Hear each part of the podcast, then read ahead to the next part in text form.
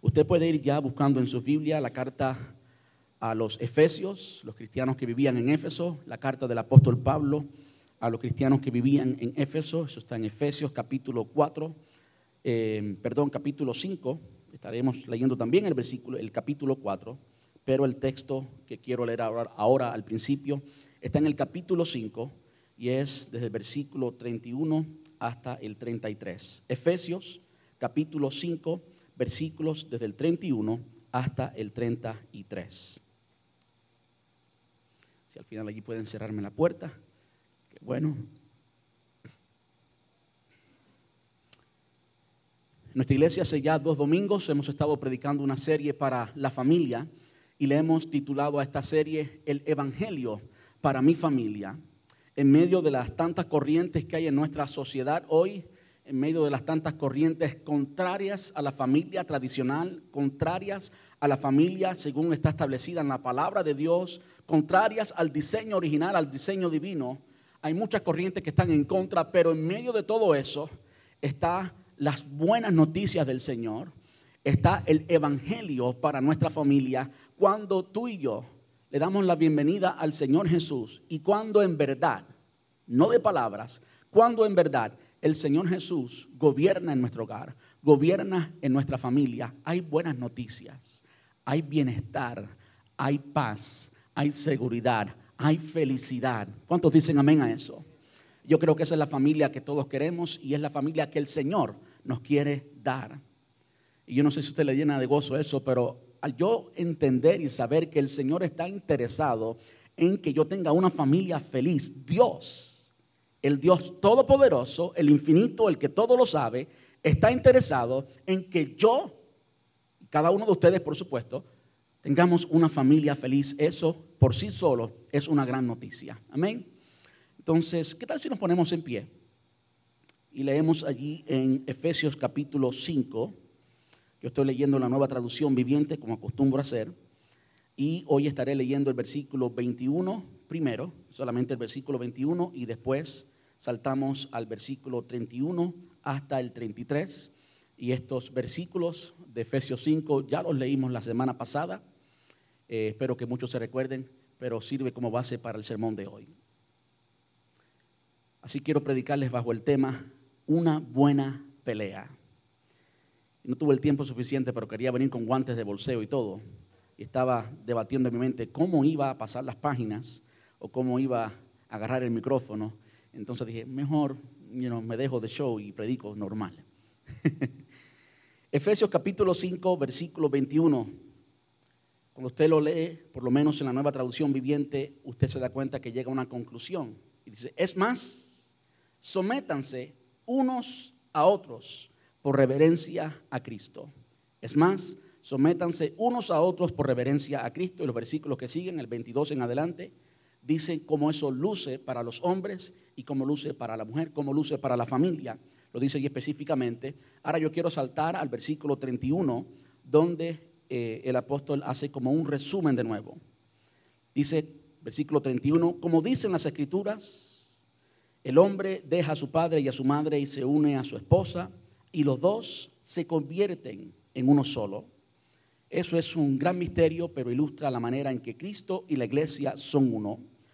Por eso les repito, cuando dice les repito, está resumiendo todo lo que había dicho antes. Por eso les repito, cada hombre, y nos incluye a todos y lo hace personal, cada hombre debe amar a su esposa como se ama a sí mismo.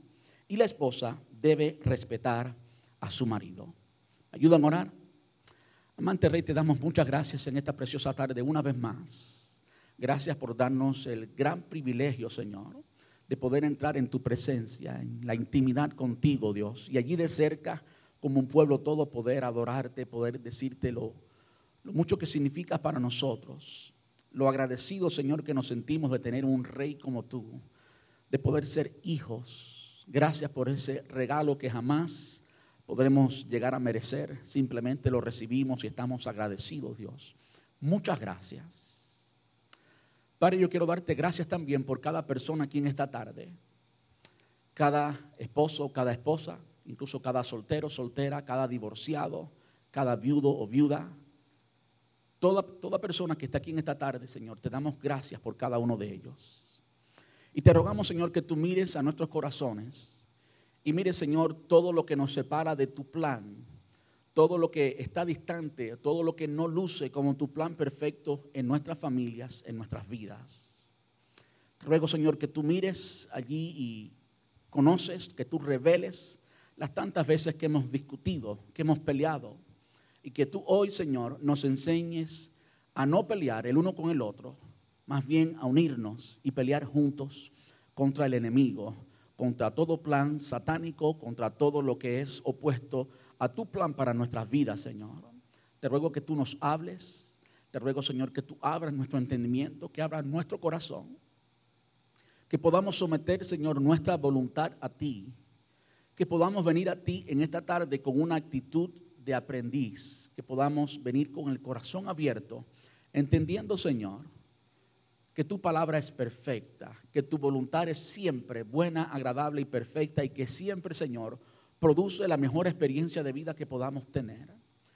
Contrario, Señor, a cualquier experiencia que hayamos tenido incorrecta, que hoy, Señor, abramos el corazón y que tú nos ministres a través de tu palabra. Te rogamos esto en el dulce nombre de tu Hijo amado Jesús y te damos muchas gracias, Señor. Gracias, papá. Amén. Y amén. Puede sentarse y muchas gracias.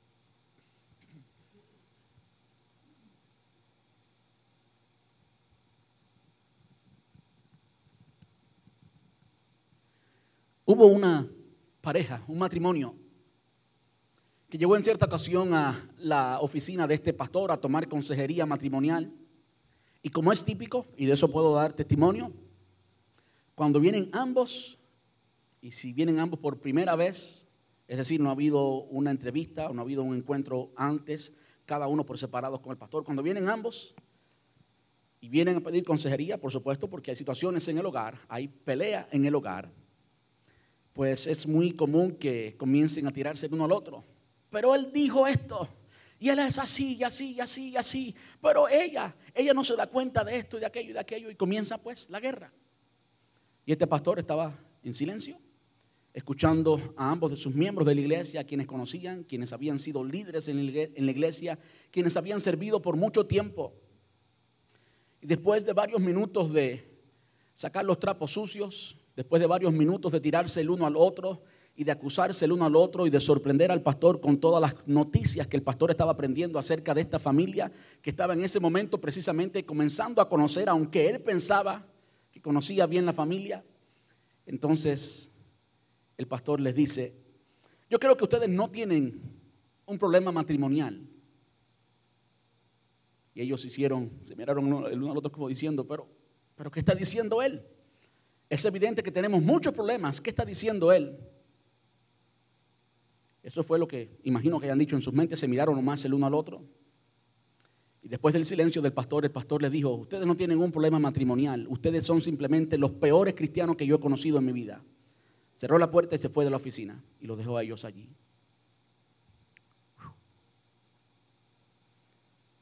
Eran cristianos y la convicción del Espíritu taló allí en sus corazones y comenzó a convencer de pecado, comenzó a hacer su obra porque el Espíritu de Dios siempre es fiel y siempre hace su obra.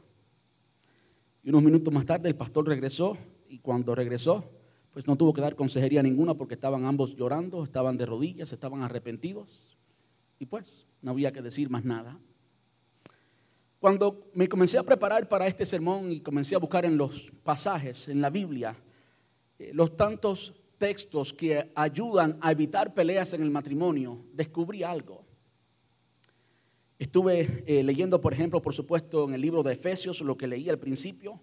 Estuve leyendo Efesios capítulo 4, versículos desde el 21 hasta el 31. Si alguien eh, quiere estudiar esto después, pues le aconsejo que tome nota. Efesios capítulo 4, versículos desde el 21 hasta el 31. También Efesios capítulo 5, por supuesto el contexto es el mismo, se está tratando de familia. Pero cuando usted estudia el capítulo 4, por ejemplo, de Efesios, si usted tiene subtítulos en su Biblia, aunque los subtítulos no son inspirados, pues significan algo. Es la idea principal de, todo el contenido. El subtítulo para Efesios 4, desde el 21 hasta el 31, es vivir como hijos de luz. Hmm. En Efesios capítulo 5 lo que leímos, el subtítulo es vivir en la luz. Después en el versículo 15 se habla de vivir por el poder del Espíritu. Y cuando usted comienza a estudiar y, y revisar todo lo que la palabra de Dios tiene que decir para evitar peleas en nuestra familia o para resolver, para solucionar conflictos en nuestra familia, vamos por ejemplo a Romanos capítulo 12. Vamos a Romanos capítulo 12, versículos del 16 hasta el 21 y allí nos habla deberes cristianos. No específicamente para la familia, pero deberes cristianos en general. Y por supuesto, por supuesto, ambos cónyuges, el esposo y la esposa, son cristianos en este contexto y por todo lo que hay allí es para ellos. Podemos revisar también Colosenses capítulo 3, versículos desde el 12 hasta el 15. Y cuando usted revisa eso, usted llega a una conclusión Usted revisa eso buscando, por supuesto, consejos para la familia, qué es lo que la palabra de Dios dice para nosotros los creyentes, cómo podemos evitar peleas en nuestra familia, cómo podemos resolver peleas, cómo podemos resolver conflictos en nuestro matrimonio, en nuestra vida. Y entendemos que hay algo importante que usted y yo tenemos. Hay algo importante que el mundo no tiene. Hay algo que debe marcar Escucha esto, por favor. Hay algo que debe marcar cómo usted, como creyente, si es creyente, soluciona conflictos en su hogar. Hay algo que debe gobernar su hogar y es la presencia del Espíritu Santo. Por eso, en mi, en mi disertación hoy, como soluciones para una buena pelea, si se puede decir así, lo primero que tenemos que hacer es invitar al Espíritu Santo como referee. Yo no sé si usted conoce mucho de deportes, yo no conozco mucho de deportes, pero conozco un poquito y lo que conozco es suficiente para decir que el referee es la persona que aplica las reglas. El referee es la persona que dice cuando alguien comete una falla, cuando alguien eh, rompe las reglas del juego.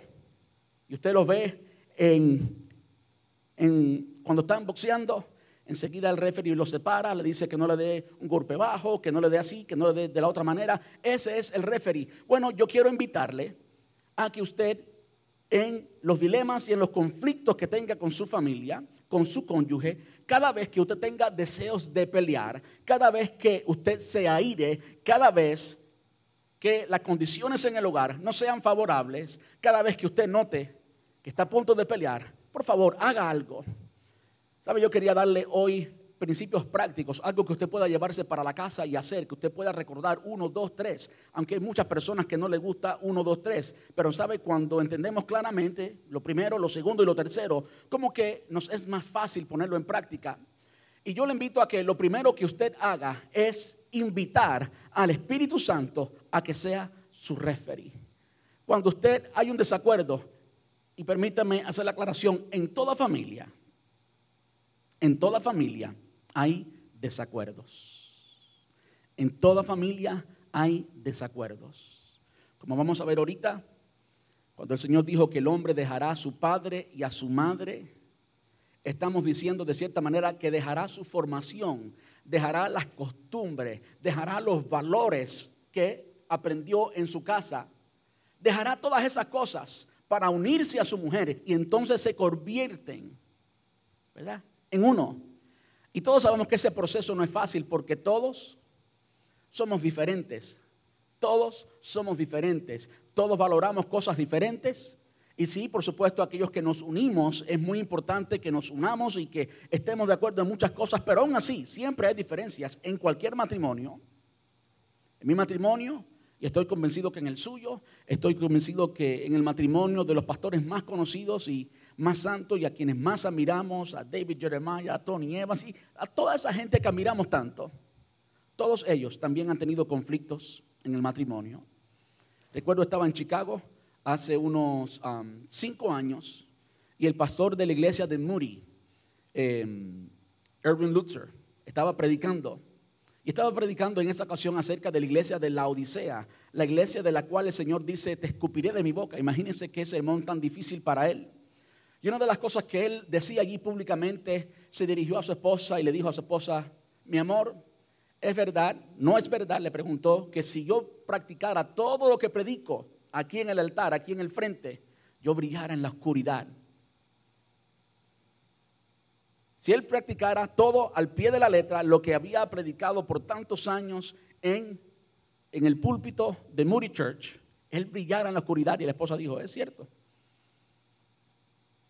Aún los hombres más santos y más respetados y más honestos y más dignos de admirar, todos tenemos conflictos en el hogar. Así que, por favor, si usted tiene alguna barrera de que yo, yo, yo soy más maduro, más madura, yo no tengo ese tipo de problemas, ¿saben qué? Todos los tenemos.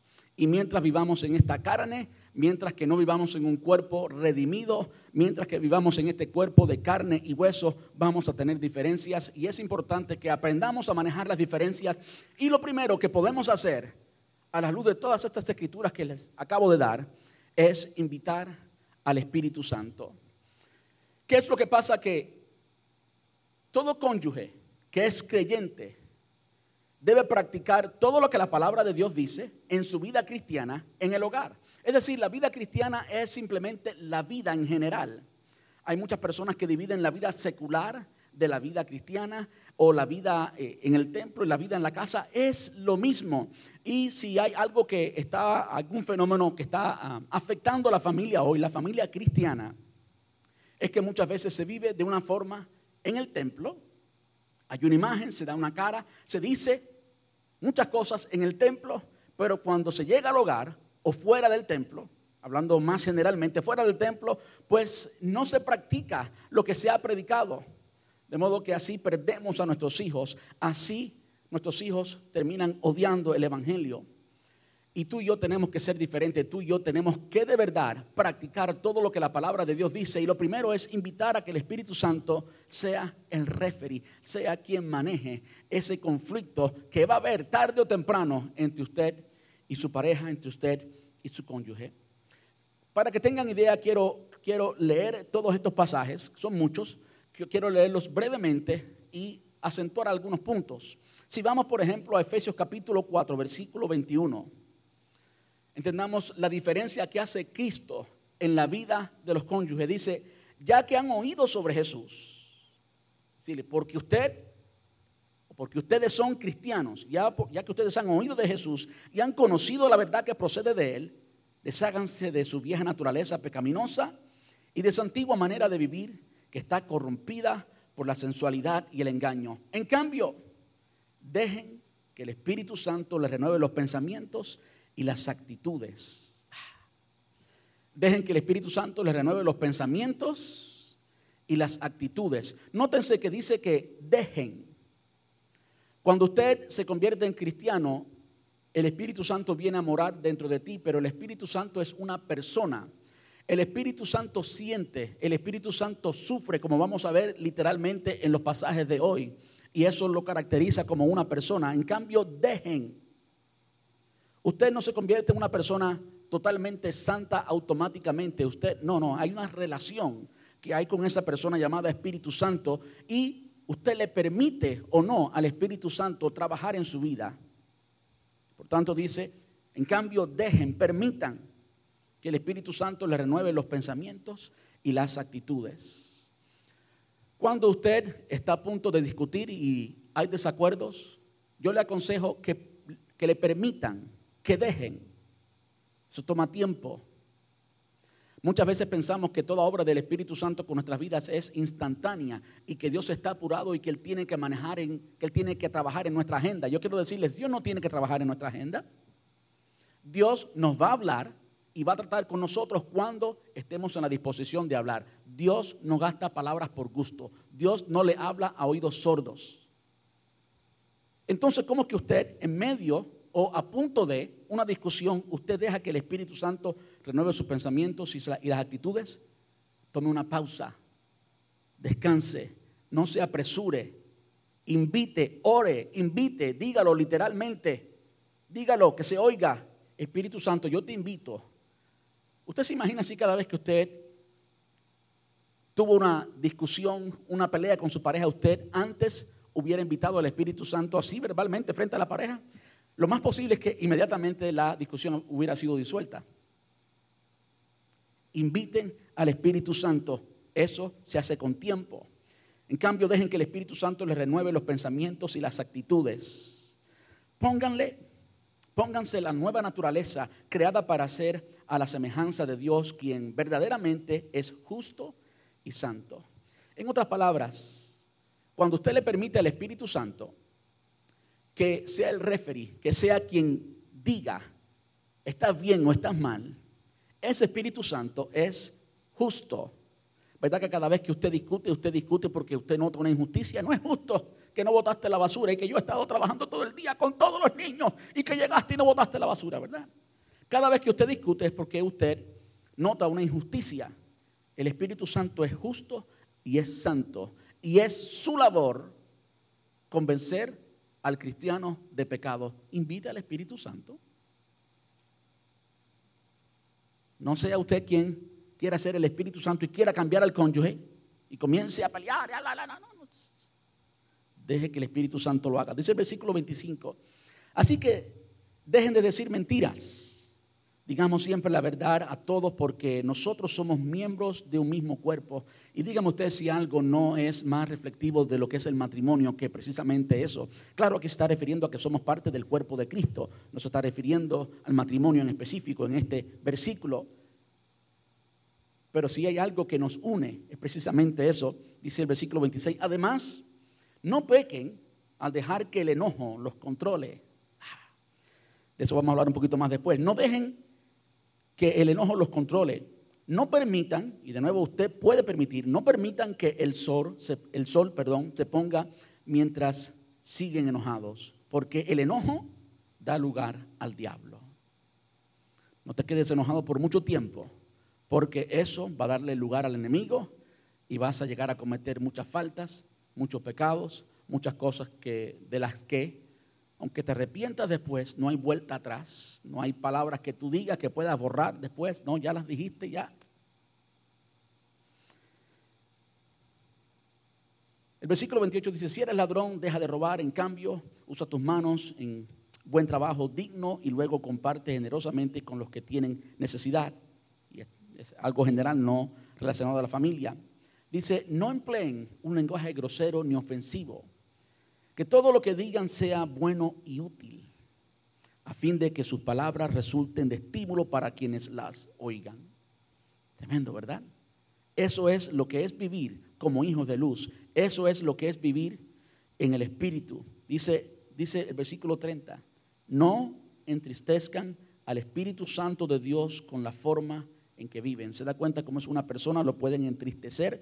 No entristezcan al Espíritu Santo de Dios con la forma en que viven. Recuerden que Él los identificó como suyos y así les ha garantizado que serán salvos en el día de la redención. Versículo 31, líbrense de toda amargura, furia, enojo, palabras ásperas, calumnias y toda clase de mala conducta. Dígame usted si esto no afecta la vida matrimonial, si esto no afecta la vida en el hogar. Pero cuando somos hijos de luz y permitamos y permitimos, perdón, que el Espíritu Santo gobierne nuestras vidas y nos llame la atención, cuando somos humildes suficientes para reconocer que Él está en nosotros para transformarnos y la forma en que Él nos transforma es llamando esas cosas que están en contra de su voluntad y cambiándolas, arrancándolas de nosotros. Usted tiene que darle al Espíritu Santo la libertad para que Él arranque eso. ¿Y saben qué? Se siente mejor cuando Él lo arranca. ¿Duele? Cada vez que le arrancan algo a usted, no sé si usted ha tenido alguna operación en que le han cortado algo, una verruguita o algo, duele. Pero ¿saben qué? Es mejor. Y si Dios lo hace, Él es el mejor cirujano. Pidámosle al Espíritu Santo que arranque todo eso, que Él sea el referee. El versículo 15 del capítulo 5 de Efesios lo dice así. Así que tengan cuidado de cómo viven. No vivan como necios, sino como sabios. Saquen el mayor, el mayor provecho de cada oportunidad en estos días malos. No actúen sin pensar. Si hay algo que usted hace cuando pelea, cuando discute, cuando está enojado, es exactamente eso, actuar sin pensar.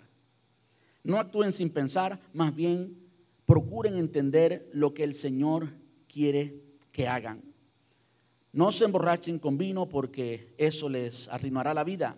En cambio, de nuevo, sean llenos del Espíritu Santo, cantando salmos e himnos y canciones espirituales entre ustedes y haciendo música al Señor en el corazón y den gracias por todo a Dios el Padre en el nombre de nuestro Señor Jesucristo.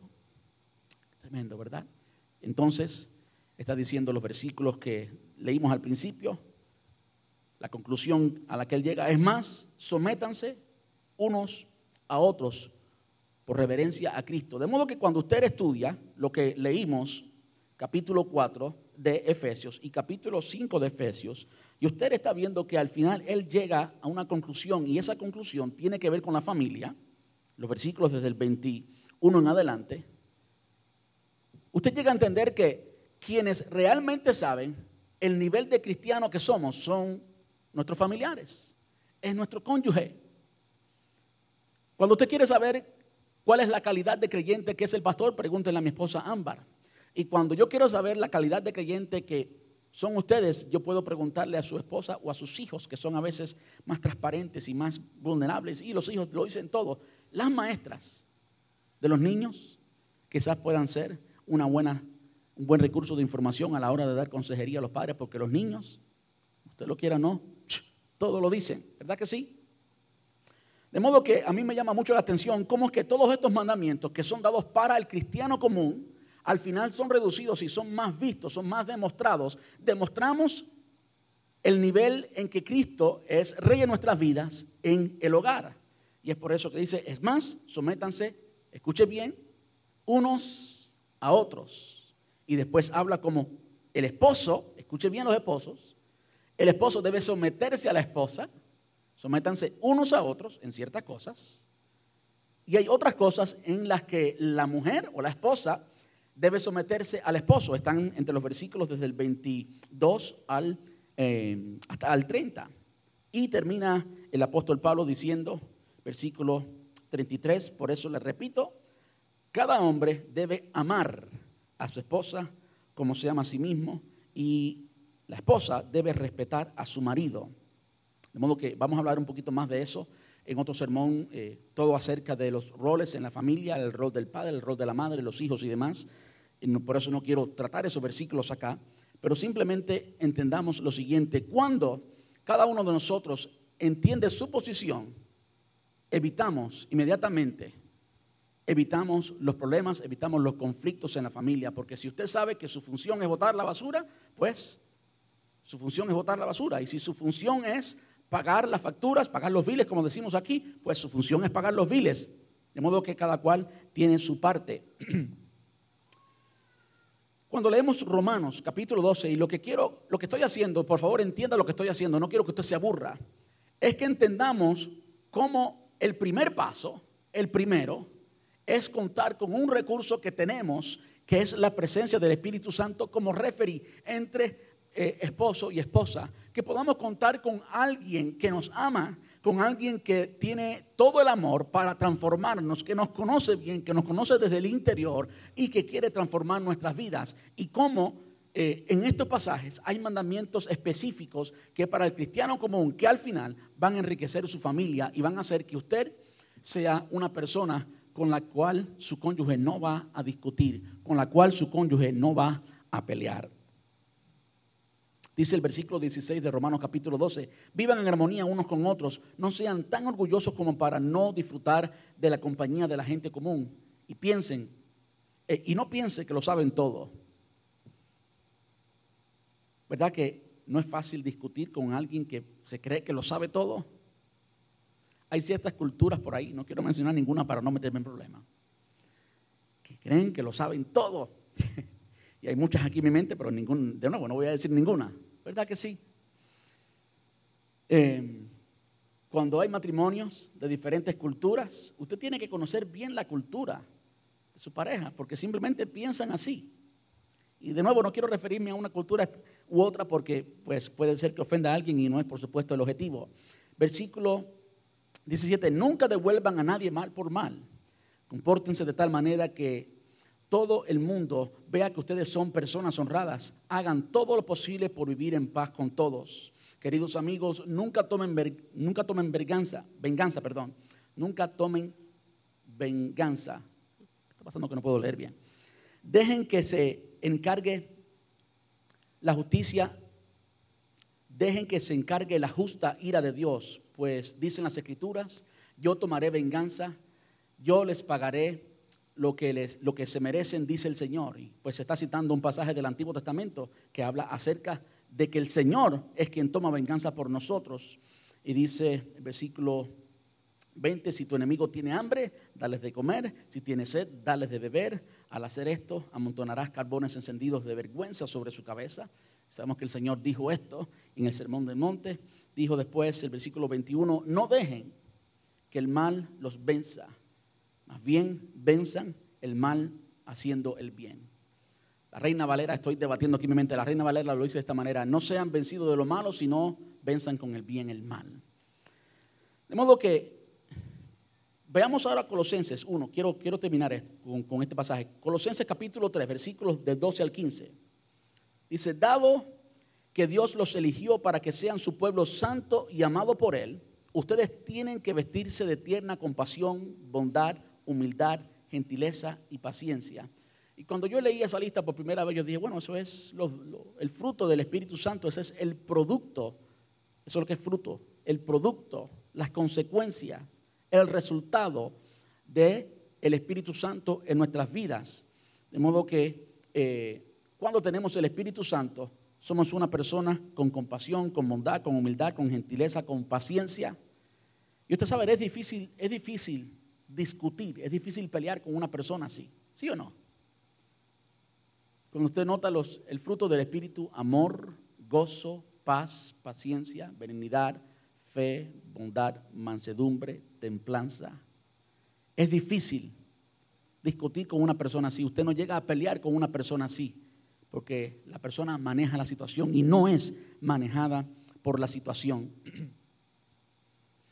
Versículo 13, sean comprensivos con la falta de los demás y perdonen a todos, a todo el que los ofenda, incluyendo al esposo o la esposa. Recuerden que el Señor los perdonó a ustedes, así que ustedes deben perdonar a otros.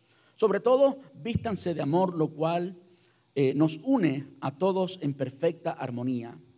Y que la paz que viene de Cristo gobierne en sus corazones. Pues, como miembros de un mismo cuerpo, ustedes son llamados a vivir en paz y sean siempre agradecidos. ¿Por qué leí todos estos pasajes? Porque hay mandamientos allí específicos, cosas que usted y yo debemos hacer como cristianos, como creyentes, que al ser practicadas en nuestra familia van a hacer que podamos tener una familia feliz, van a hacer que podamos ser personas con las cuales es casi imposible discutir, es casi imposible pelear. Entonces, todo esto es producto de qué? De que el Espíritu Santo está presente. Entonces, lo primero, iglesia, es eso, es que invitamos al Espíritu Santo. Usted y yo tenemos en realidad un recurso que la persona que no es creyente no lo tiene. Y es que el Espíritu Santo habita en nosotros. Y si hay una razón por la cual el, eh, apóstol um, Pablo puede esperar esto de todos estos cristianos en Roma, en Colosas y en Éfeso, es porque todos estos cristianos en todos esos lugares tenían, el denominador común es la presencia del Espíritu Santo. El Espíritu Santo puede transformarnos, el Espíritu Santo quiere transformarnos y Él es la mejor persona para hacerlo. Él es la mejor persona para hacerlo. Entonces, por favor, recuerde, cuando se levante el conflicto en el hogar, inviten al Espíritu Santo a que Él sea el referee. Sometamos nuestra voluntad a lo que el Espíritu Santo nos quiera decir. Seamos sensibles a lo que el Espíritu Santo nos quiera decir. Es muy frecuente que cuando el esposo o la esposa pues están demandando algo, están expresando su punto de vista con mucha justicia, con mucha firmeza, pues el cónyuge le hace, le hace frente y presenta pues lo contrario también con firmeza, también con justicia. Y es allí donde ambos tenemos que venir delante de Dios. Y esa es la gran ventaja que tiene el creyente el Dios Todopoderoso, el que hizo los cielos y la tierra, ahora habita a través de la persona del Espíritu Santo en nuestros corazones y Él nos convence de pecado, escuche ahora, y Él nos limpia de pecado, y Él arranca todo lo que no produce la vida del reino, Él arranca todo lo que no produce felicidad y lo reemplaza con los mandamientos, con los principios de Dios que sí producen felicidad. Eso es lo primero para que usted pueda tener una buena pelea, que el Espíritu Santo sea el referí. Lo segundo es algo un poco contradictorio. Lo segundo que usted debe hacer para tener una buena pelea entre usted y su cónyuge es no pelear. Una buena pelea es la que no ocurre, una buena pelea es la que es reemplazada con una conversación. Pelear es estúpido. Yo sé que estúpido es una palabra muy fuerte, ¿verdad que sí? Pelear es estúpido, no lo hagas. La mejor pelea entre cónyuges es la que no ocurre, sino que es reemplazada por una conversación calmada, eh, preparada previamente. Usted se prepara para la conversación y enfocada en la edificación. Usted no va a pelear, usted va a conversar. Así se resuelven los conflictos. Y esta parte es una que yo he tenido que practicar mucho en mi familia, eh, una en la cual les puedo hablar por experiencia y una en la cual hay victoria. En mi hogar hay victoria en eso. Mi esposa ya sabe, mi esposa ya sabe que cuando se calientan los motores y estamos ambos enojados, aunque ella se reviente como una cafetera, yo le voy a decir, no, no seguimos hablando. Pero no dice la Biblia que no se ponga el sol sobre nuestro enojo. Quiere decir que hoy tenemos que resolver esto. Ahí nos vemos teólogos y todo. Hoy tenemos que resolver esto. Bueno, ¿y si, y si comenzamos a pelear de noche? Entonces, ¿qué? Usted sabe que cuando usted se enoja, biológicamente, y hay varios doctores aquí en nuestra congregación que pueden explicar esto mucho mejor que yo, cuando usted se enoja, los cambios que ocurren químicamente en nuestra mente hacen que usted no piense. Usted es literalmente un tonto cuando está enojado. Usted es un tonto cuando está enojado. Usted no sabe, nadie sabe hacer buenas decisiones cuando está enojado. Es por eso que cuando está enojado es mejor parar y no pelear. Y usted sabe que cada vez que usted le dio libertad a esa ira, en medio del enojo, en cualquier discusión, todo lo que usted hizo es bien ver quién da más duro. Tú hiciste esto y ahora la otra, pues, pues yo te voy a dar esto. Y comienza a escalar y comienza a escalar. Y de repente, pues, tiene que venir la policía y el hermanito y la hermanita van presos y llamar al pastor de la cárcel porque hay violencia doméstica y todo lo que eso implica. Sea sabio y simplemente cállese cuando tiene que callarse. Proverbios capítulo 14, versículo 29 dice, los que tienen entendimiento no pierden los estribos. Los que se enojan fácilmente demuestran gran necedad. Los que se enojan fácilmente demuestran gran necedad. Yo he tenido que cambiar mucho en mi vida en este aspecto. Yo era una persona muy necia, que se enojaba muy fácil y cuando yo me enojaba, pues sal del medio porque allá viene aquel gordito rojo como un tomate y cuidado que acaba con todo el mundo. Mis primas venían a mi casa cuando eran Día de las Madres y demás y nos reuníamos toda la familia en casa de mi abuela y a ellas y a mis primos también les encantaba, no sé por qué enojarme, buscar la razón que yo me enojara, porque me ponía rojo como un tomate y sacaba los dientes y, entonces pues yo corriendo detrás de ellos por todo el campo. El Señor ha tenido que cambiar eso porque era literalmente un necio, era literalmente un estúpido. De modo que hoy ya tengo que ser más dueño de mis sentimientos, de mis emociones y yo manejar las emociones y no dejar que las emociones me manejen.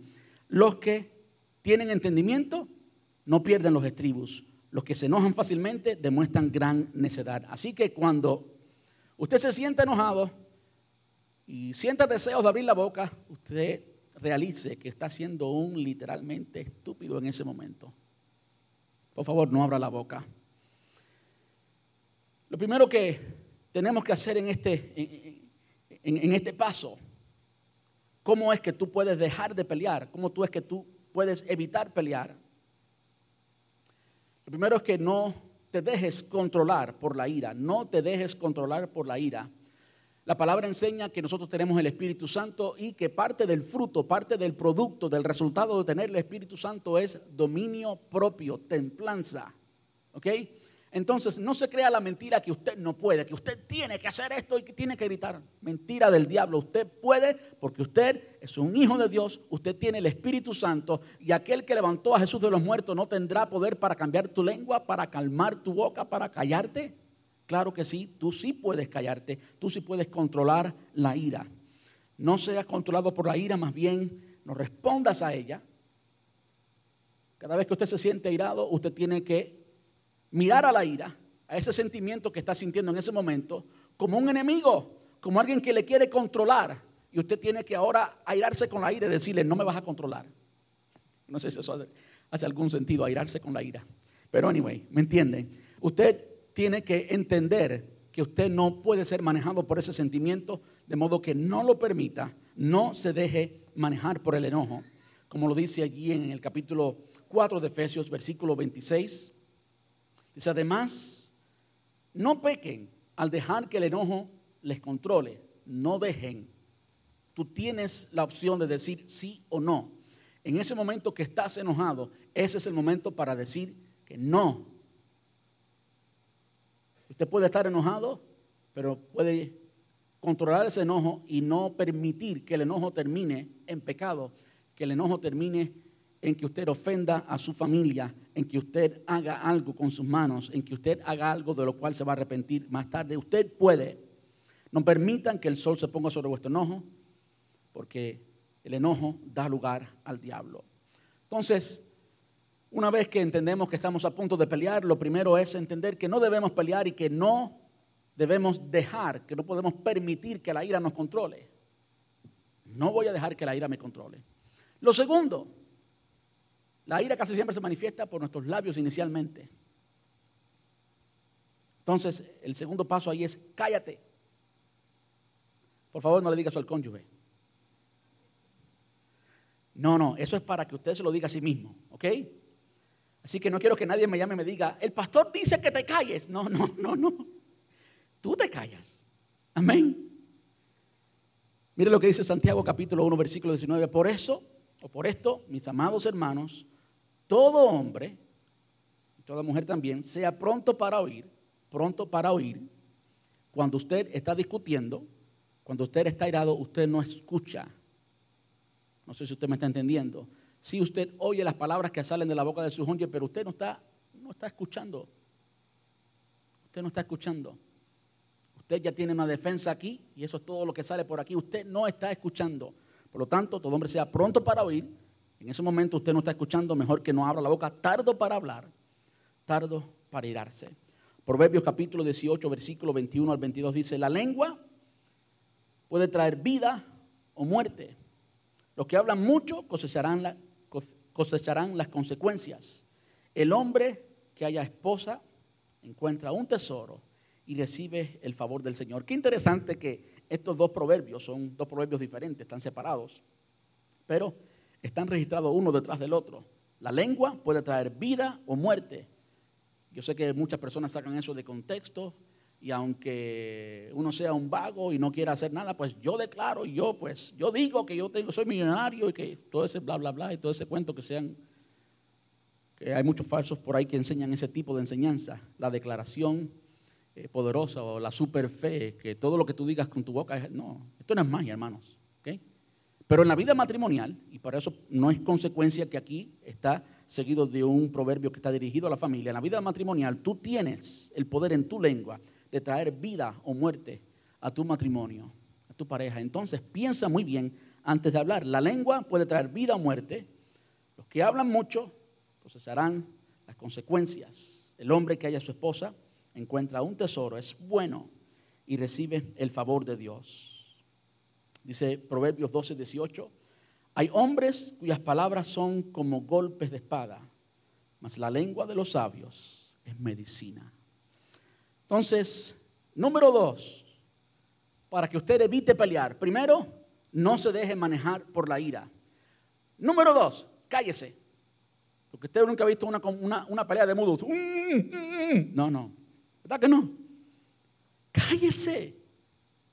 Contrólese ejercite, viva, experimente el producto, el resultado de tener el Espíritu Santo en uno. Contrólate, cállate, tú puedes callarte. Amén. Eso es lo segundo. Lo tercero, lo tercero es cuando puedas conversar, hazlo para edificar. Cuando puedas conversar, ¿qué significa cuando puedas conversar? Después de un tiempo. De nuevo, en el momento de la ira, en el momento que usted nota que va a haber una pelea, es el momento de no dejarte gobernar por la ira. Segundo, cállate. Te van a dar muchas ganas de hablar, ¿verdad? Tú vas a querer decir un millón de cosas, pero ten dominio propio, contrólate y cállate. Lo tercero es cuando puedas hablar, cuando estés calmado, cuando hayas meditado, cuando no estés enojado, cuando no seas un necio. Porque toda persona enojada es un necio, es un tonto, es un estúpido. Entonces, cuando ya no seas un estúpido o una estúpida, perdón si eso suena tan fuerte, pero es lo mejor. Cuando ya no estés enojado, en otras palabras, entonces es el momento de hablar, pero no todavía. ¿Ok? Dice Efesios capítulo 4, versículo 29. No empleen un lenguaje grosero ni ofensivo. Escuche ahora esto. Que todo todo lo que digan sea bueno y útil. ¿Cuándo estás preparado para hablar? Bueno, ya no estás airado, número uno. Ahora tú estás preparado para decir algo que sea bueno y que sea útil. En otras palabras, ¿para qué va a servir lo que yo voy a hablar con mi esposa? Si todo lo que usted va a hacer es defenderse y excusarse, eso no va a servir, eso no es muy útil para su esposa para su... yo estoy hablando como esposo, por supuesto, puede ser viceversa, por supuesto. Entonces, usted se prepara para tener una conversación y una conversación dirigida a la edificación, que todo lo que digan sea bueno y útil, a fin de que sus palabras resulten de estímulo para quienes la oyen. Entonces, ya usted no tiene ira, ya manejó la ira, ya se cayó por un tiempo.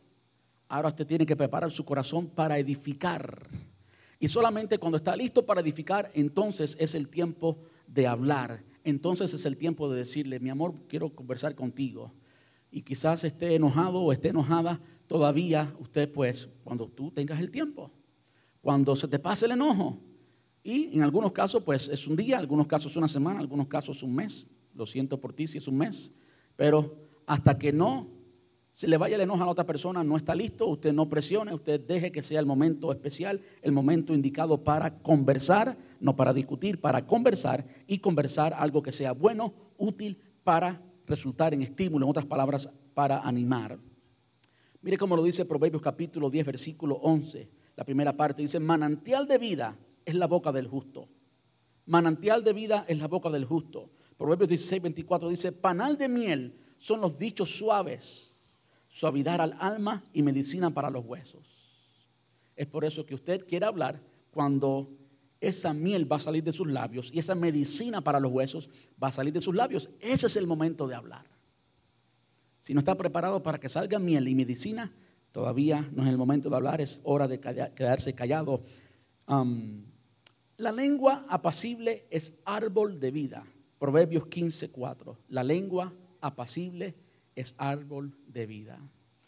Yo he tenido la experiencia con mi esposa, momento que hemos estado discutiendo de algo y con esos deseos de, usted ha visto cuando la leche se bota. ¿A cuándo se le ha botado la leche cocinando? Así es la ira, y uno está desbordando, como la Coca-Cola. no, en ese momento usted se calma.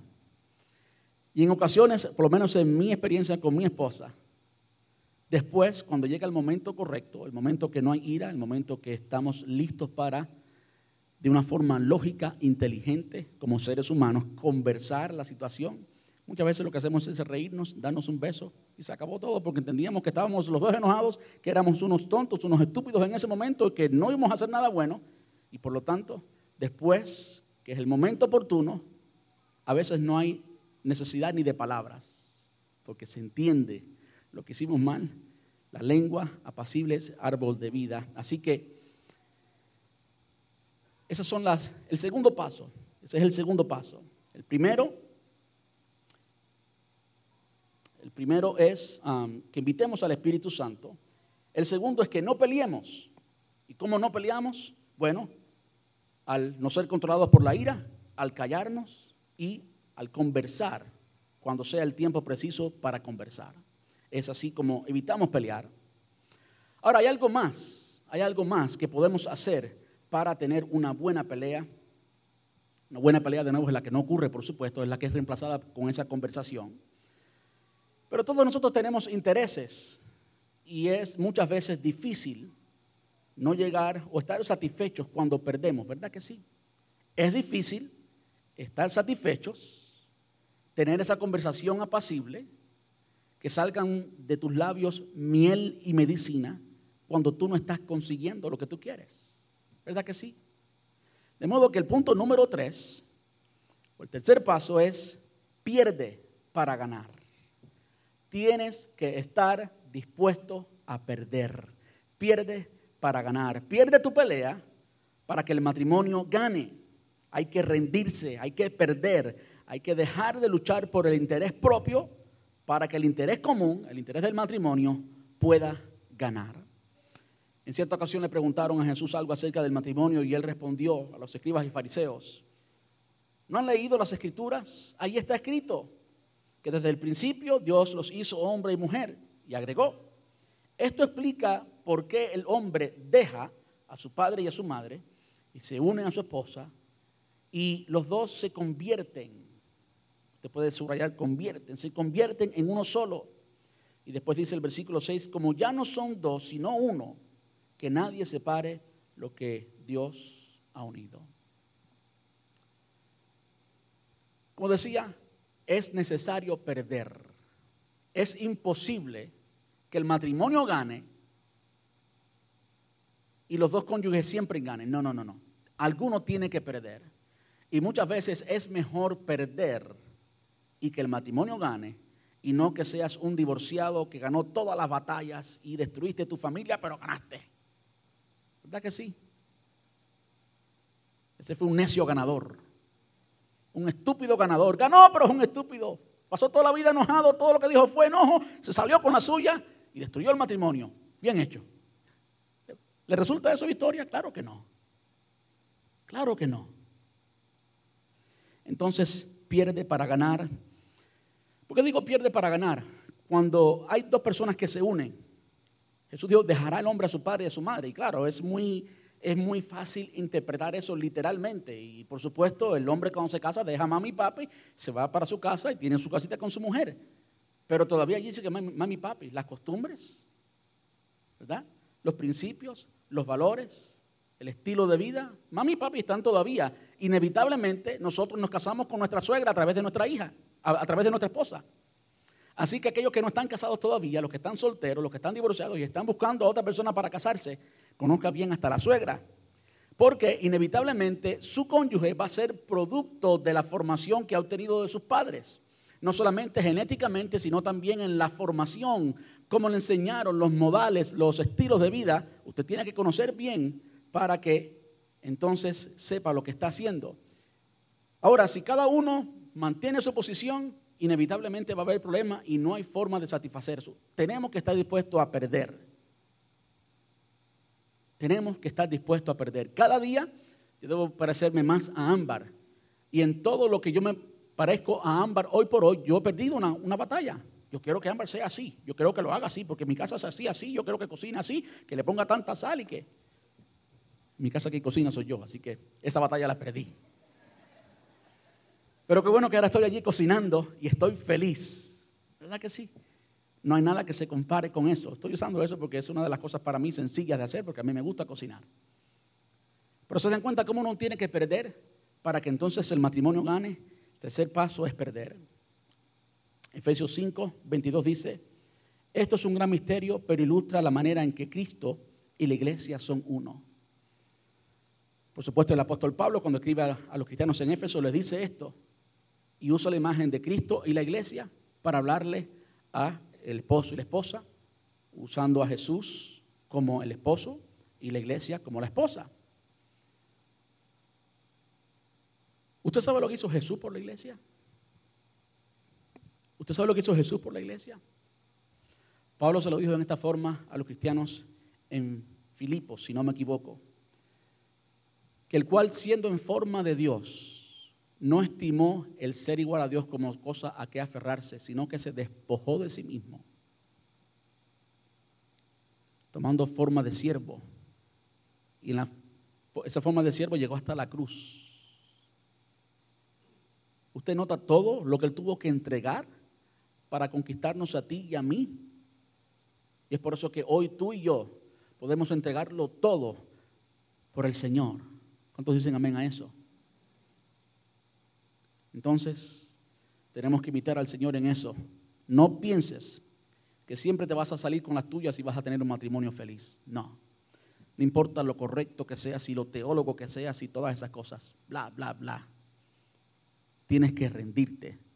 Tienes que perder para que entonces el matrimonio gane.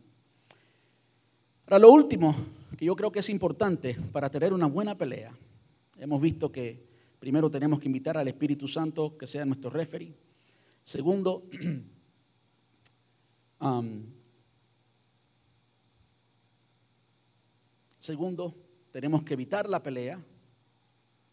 Tenemos que evitar la pelea al no dejarnos controlar por la ira, al callarnos, y al esperar el tiempo preciso para conversar. Eso es lo segundo. Lo tercero, lo que acabo de decir, pierde para poder ganar, pero hay algo.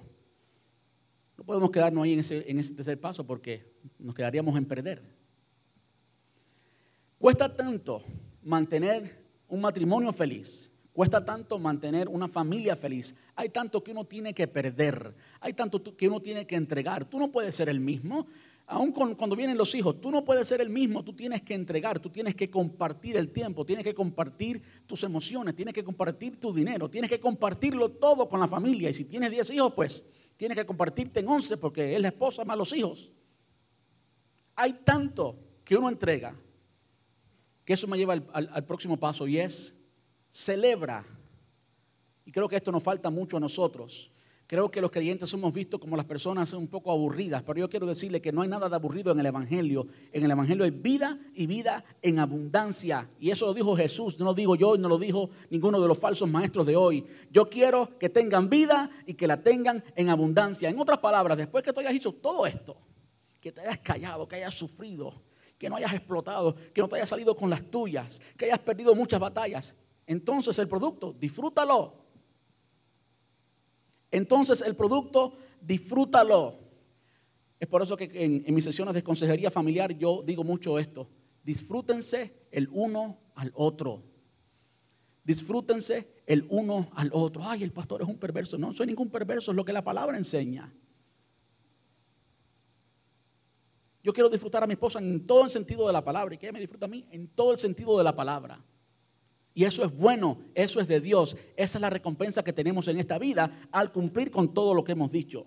Quiero leerle cuatro pasajes bíblicos y con esto terminamos. Proverbios 18, 22. Dice, el hombre que haya esposa, ya lo leímos anteriormente, el hombre que haya esposa encuentra un tesoro. Entonces, ¿cómo está alguien que encontró un tesoro? ¿Cómo está? Feliz.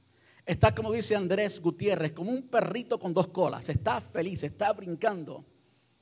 El hombre que haya esposa encuentra un tesoro y recibe el favor, la gracia de Dios. Eclesiastés 9:9. Vive feliz. Esa palabra no es una palabra menos santa, eso, a Dios le, le agrada de eso. Por eso que cada vez que yo veo que una familia sale de vacaciones y va a un lugar y lo disfrutan, yo estoy feliz. Eso es bueno.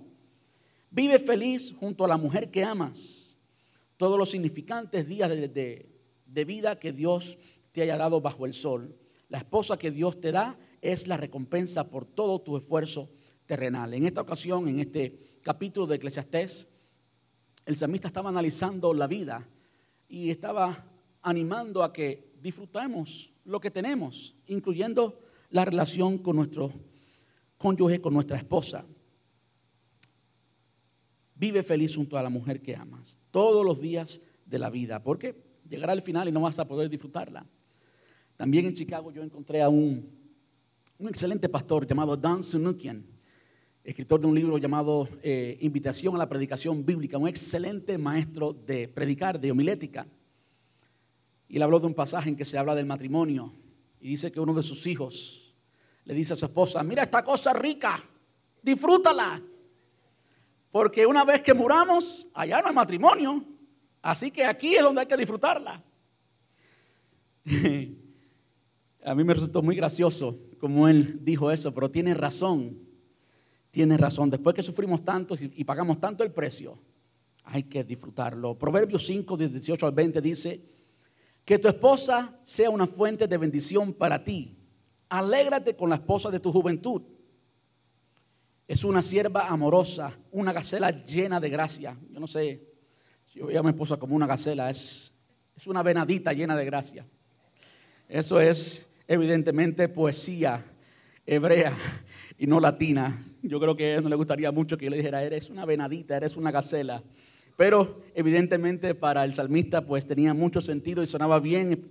Para su esposa eres una sierva amorosa, una gacela llena de gracia, que sus pechos te satisfagan siempre, que siempre seas cautivado por su amor. Hijo mío, ¿por qué dejarte cautivar por una mujer inmoral o caricias de los pechos de una mujer promiscua? Lo que estás diciendo es, lo que tienes en casa, si te ha costado tanto, disfrútalo, es para ti, a Dios le agrada que lo disfrutes. Proverbios 30, del 18 al 19 dice, hay tres cosas que me asombran. Entiendan bien este, hay tres cosas que me asombran, presten atención. Si usted lo quiere buscar en otras versiones, va a entender más bien cuál es el significado de lo que quiere decir. Hay tres cosas que me asombran. No, son cuatro las que no comprendo. Una, cómo planea el águila por el cielo. Estupendo. Como que está haciendo aquello para lo cual fue destinada. Dios la hizo con alas para volar. ¿Cómo se desliza la serpiente sobre la roca? Como que yo no sé cómo, cómo funciona, pero yo sé que como que lo hace muy bien, como que está en toda la libertad de su naturaleza. ¿Cómo navega el barco en el océano? ¿Y cómo ama el hombre a la mujer? En otras palabras, disfrutemos lo que nos ha costado tanto trabajo, porque esa es, esa es la voluntad de Dios. Entonces, primero, invitemos a que el Espíritu Santo sea el referee. Segundo, evitemos pelear, evitemos pelear al no dejar que nos enojemos, al permanecer callados y a esperar hablar en el momento preciso. Tercero, Pierde para poder ganar, pierde tu batalla personal para que gane el matrimonio. Y por último, por favor, celebra lo que el Señor tiene para ti. Vamos a estar puestos en pie.